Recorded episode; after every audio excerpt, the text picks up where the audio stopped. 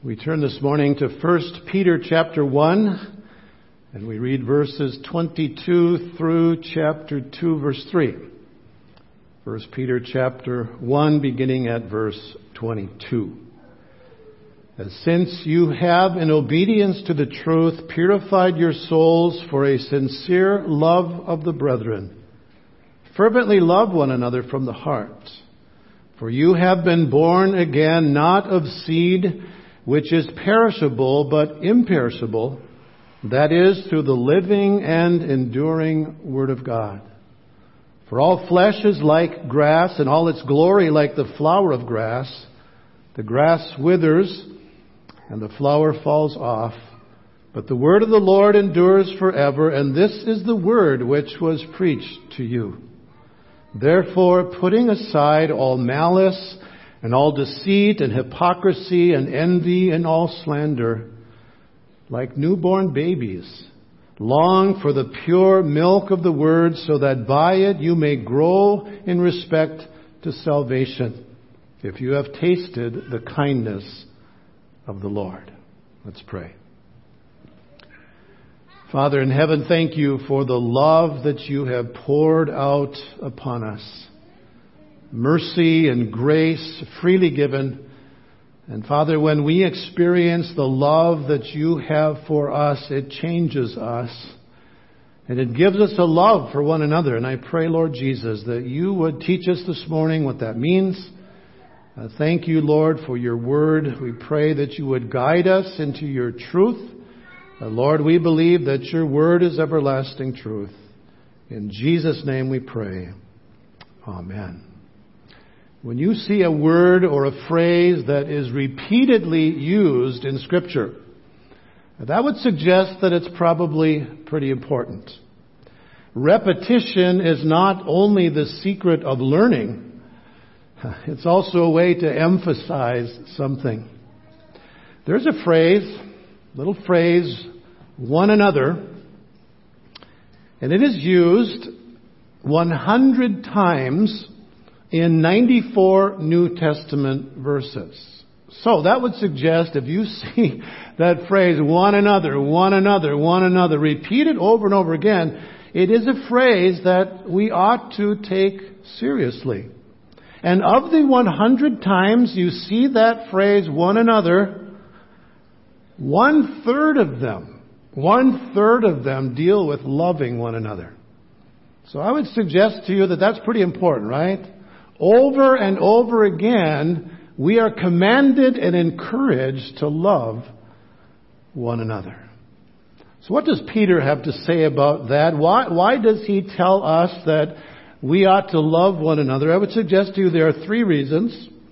First of all, we ought to love one another because God's family is special. God's family is special. If you look at the first verse of this epistle, uh, Peter describes his audience in relationship to the world. He calls them aliens. Aliens who were scattered throughout various regions of what today would be modern day Turkey. Christians described as aliens. Now, in describing them as aliens, he's reminding these believers that this world is not our home, right? We sing a song, right? This world is not my home. I am just a passing through. And as aliens in this world, there are times when we feel like we really don't fit in. The way the world thinks and the way the world lives, we feel like we're from another planet, another world. And, and there's a sense in which that is true, right? Because the scripture says that our citizenship is in heaven. Right? We belong to a heavenly kingdom. And so therefore it shouldn't be surprising that when we live in this world, we feel like we just don't quite always fit in. And Peter, as he writes to these believers scattered throughout these various regions of modern day Turkey, he is addressing a group of people that were suffering. A lot of this book, First Peter, deals with suffering Christians. And so he reminds them that your citizenship is in heaven. Uh, you look forward to a day when you will claim your inheritance that will never spoil or fade. It's reserved in heaven for you. But now, he said, you may suffer. And it may be a challenge. But just remember what's in store for you in the future. Now, how do we deal then with life as aliens in this world? I think one of the ways we deal with it as believers is to know that we are part of a family.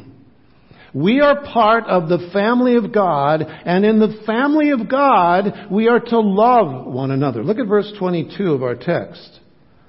Since you, he's writing to believers here, since you have, in obedience to the truth, purified your souls for a sincere love of the brethren. There's family. Fervently love one another from the heart. So even though we who love Jesus might be hated by the world, in fact, Jesus said, if they hated me, they're going to hate you as well. And so even though that is true, we who love Jesus are part of the body of Christ. We belong to the family of God. And we love each other, right? We love each other. And we're encouraged to continue more and more to love one another. Now notice how Peter describes the kind of love we're to have. He says that it is a sincere love. Or a love that is literally not hypocritical. That would be a literal way of translating that. A, a love that is not hypocritical.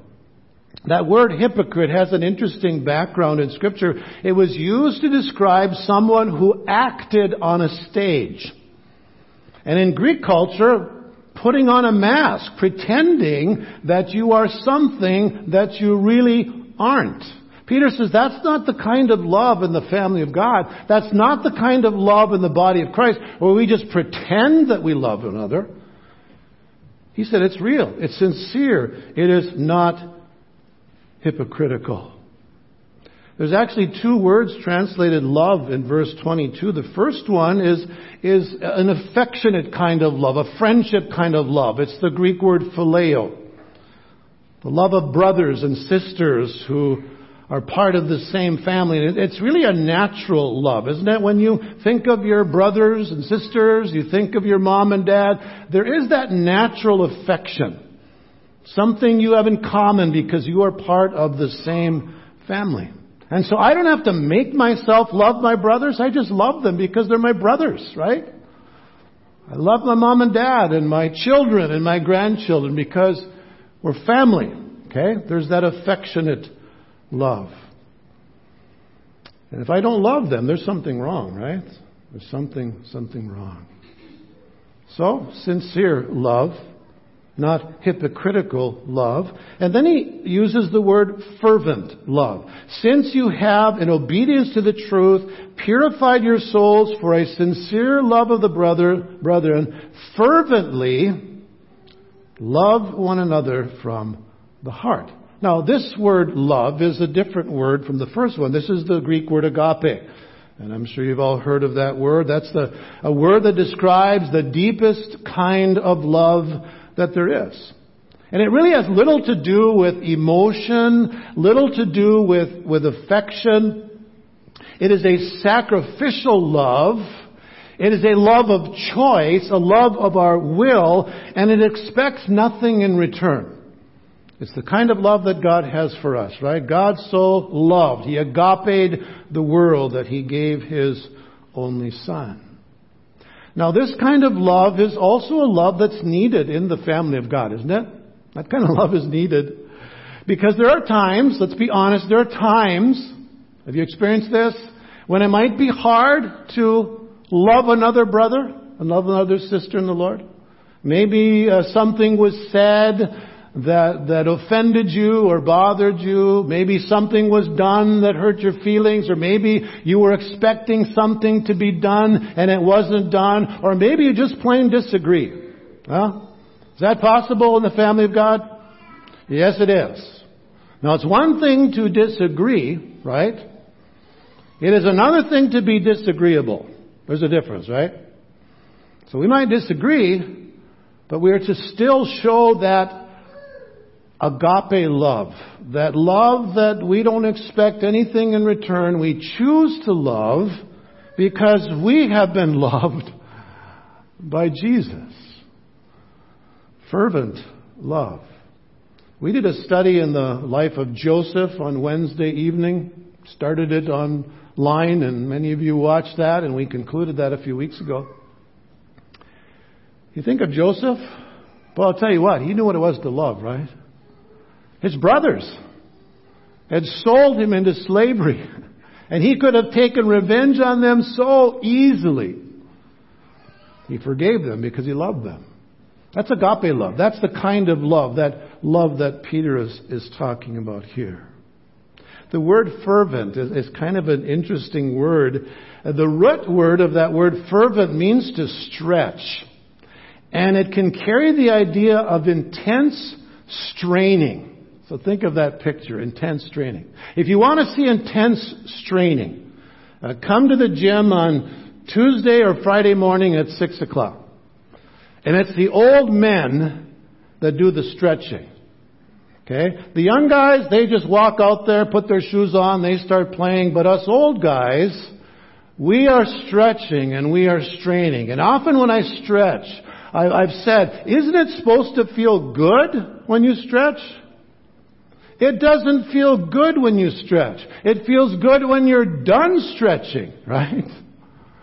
So I think of that when I think of this word fervently, intense straining, and maybe, just maybe, this is what it's like to love fervently. It might not always feel good at the time. But guess what? Afterwards, right?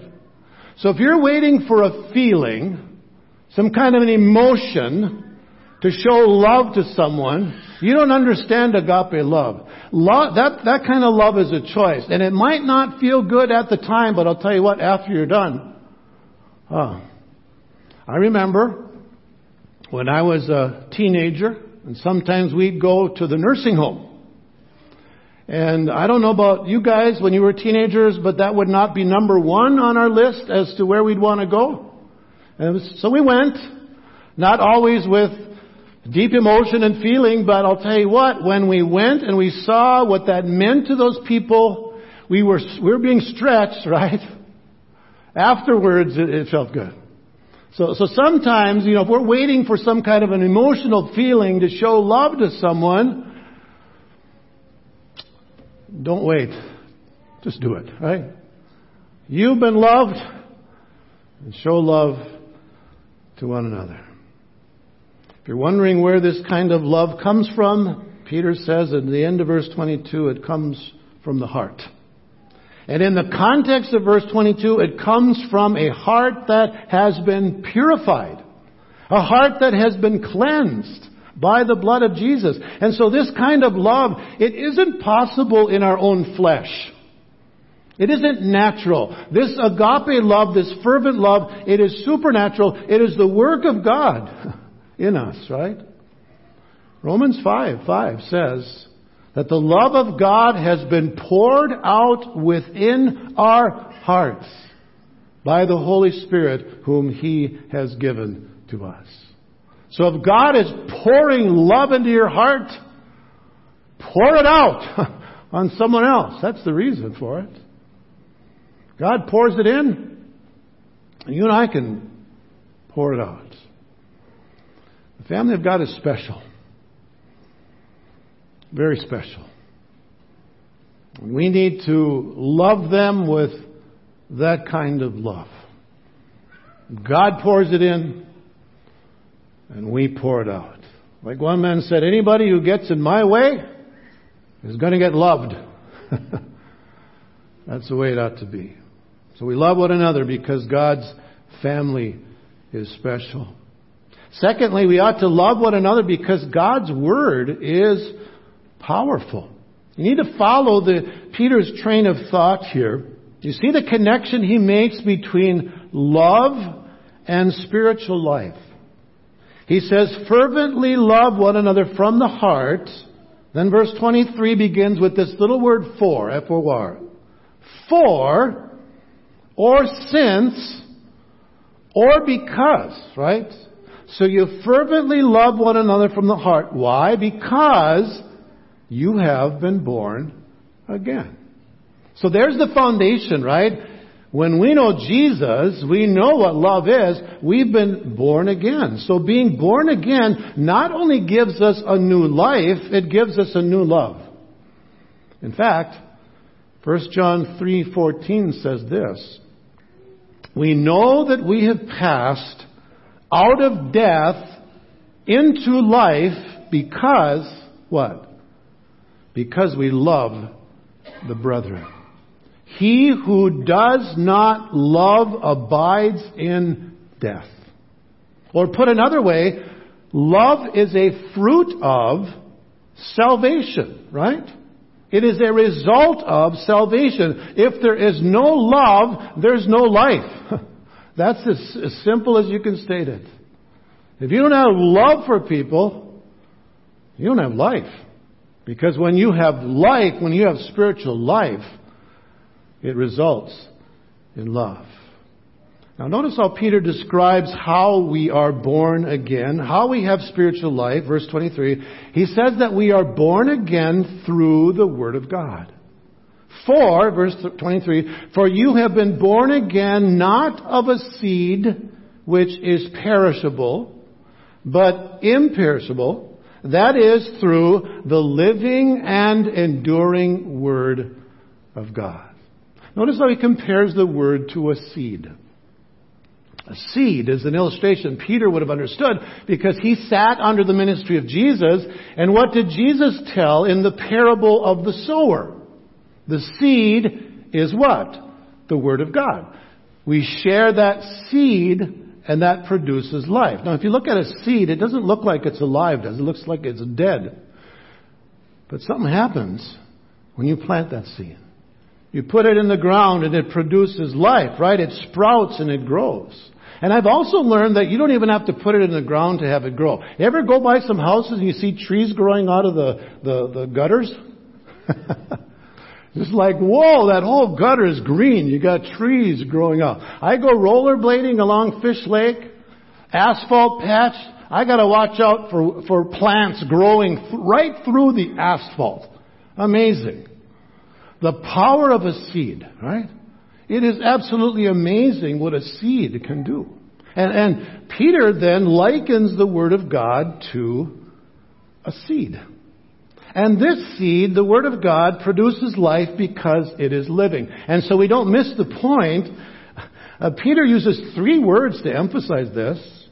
He says that God's Word is imperishable, it is living, and it is enduring. Okay? There's repetition, words that are very similar, imperishable, living, and enduring. And that's why we can have confidence when we share the Word. I believe that when I share the Word of God, that God can take that Word and change lives.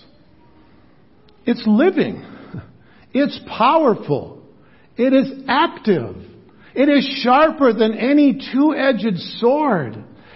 As the rain and snow come down from heaven, Isaiah says, that produces life, and so is my word. It accomplishes the purpose for which I have sent it. The Word of God can do something in a person's life that nothing else can do. It can bring a person from spiritual death to spiritual life, and when they are brought from spiritual death to spiritual life, they begin loving people. Amazing. They love to be a part of the family of God. Those who are unsaved, they don't want to be gathered with us. They might come because they're forced to be here, but when you come to know Jesus, guess what? You want to be a part of the family. You want to love those who are your brothers and, and sisters in Jesus. Now the change that the Lord brings into our life when we are saved, it's a process too, right? It's not just overnight. There's a process of, of change. We aren't born again as fully mature disciples. And Peter tells us how that happens. If you go to the second chapter, he says, Therefore, putting aside all malice, all deceit, hypocrisy, envy, and slander like newborn babies. Long for the pure milk of the word so that by it you may grow in respect to salvation. Now, after having seven children and 17 grandchildren, I, I've learned something about babies. You know what I've learned? They love to eat. They love to eat. Day and night, they love to eat. Don't they, moms? A few amens coming from the ladies. and what happens when they eat? They grow, right? They grow. Peter says, like newborn babies, long for that work, for that word, so that by it you may grow in your, in respect to salvation. When we take in the spiritual nourishment of God's Word, we grow in love for Jesus and we grow in love for one another. So if you look at your life today and say, you know what, I, am lacking that kind of love. First of all, you need to be born again. You need to know Jesus. Then you need to spend time in His Word so that you may grow in that relationship. The life-giving Word produces a love-giving life. Is that right? The life-giving Word produces a love-giving life. The late Dr. Moffat was a missionary to uh, South Africa. And he told a story of a, of a boy that was given a New Testament and that boy came to know the Lord. And one day he came then to Dr. Moffat and he was all concerned because his dog had gotten a hold of that New Testament and ate a page out of it. And so Dr. Moffat said, well, I can get you another New Testament. He said, oh, that's, that's not my concern. He says, think of the dog. He said, well, if your dog can crunch an ox bone, a little page from the New Testament isn't going to hurt him. And he said, no. He said, Dr. Moffat, you don't understand. He said, I was once a bad boy. He said, and I got the New Testament in my heart. He said, I began to love and forgive all my enemies. And he said, now, he said, this big hunting dog, he has the Word of God in him. And he's going to begin to love the lions and tigers, and he won't protect the sheep and the ox, uh, sheep and the oxen anymore. Well, I'm not sure uh, eating a page of the New Testament is going to change the heart of a dog. But I'll tell you what, when you take in the Word of God, it's going to change your heart.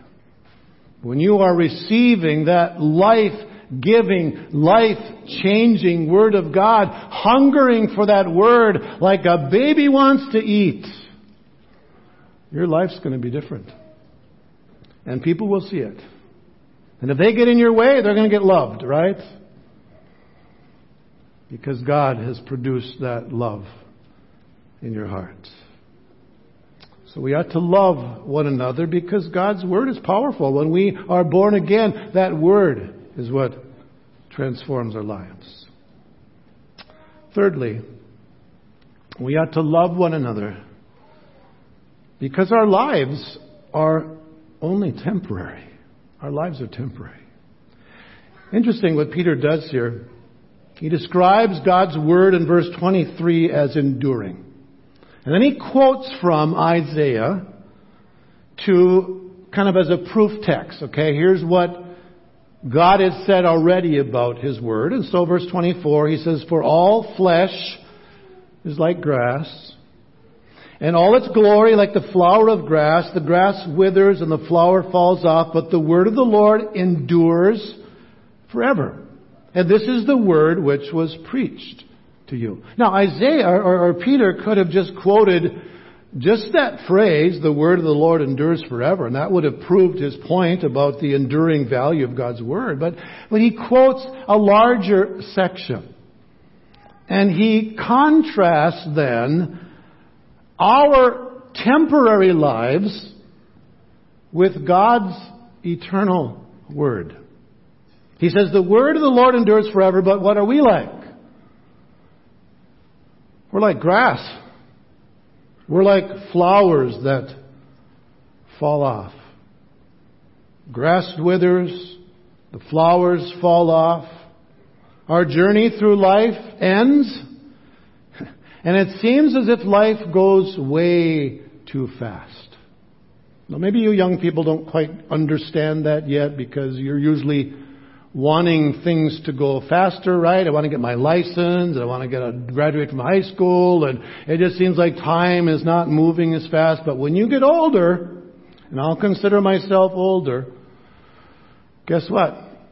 You look at life and say, wow, where did those years go? And scripture describes it in various ways. Psalm 39, 4, uh, the psalmist says, uh, my days are, are transient. Let me know how transient I am. First Chronicles 29:15 We are sojourners before you and our days on earth are like a shadow. James 4:14 he says what, are, what is your life? you don't even know what your life will be like tomorrow. You are just a vapor that appears for a little while and then vanishes away. That's what it is, isn't it? So what's the point? The point is this, since life is short, you don't have that many years to love people. So don't waste it. Take advantage of the time you have to tell people and to show people that you love them.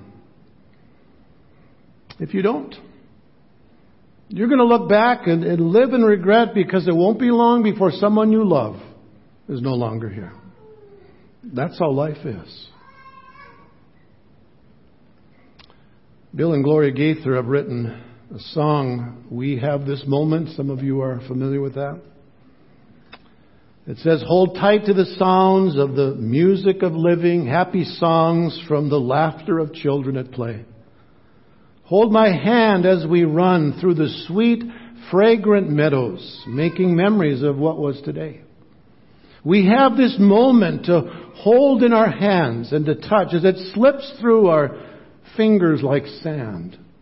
Yesterday's gone and tomorrow may never come, but we have this moment today. Tender words, gentle touch, and a good cup of coffee. And someone who loves me and wants me to stay, hold them near while they're here. And don't wait for tomorrow to look back and wish for today.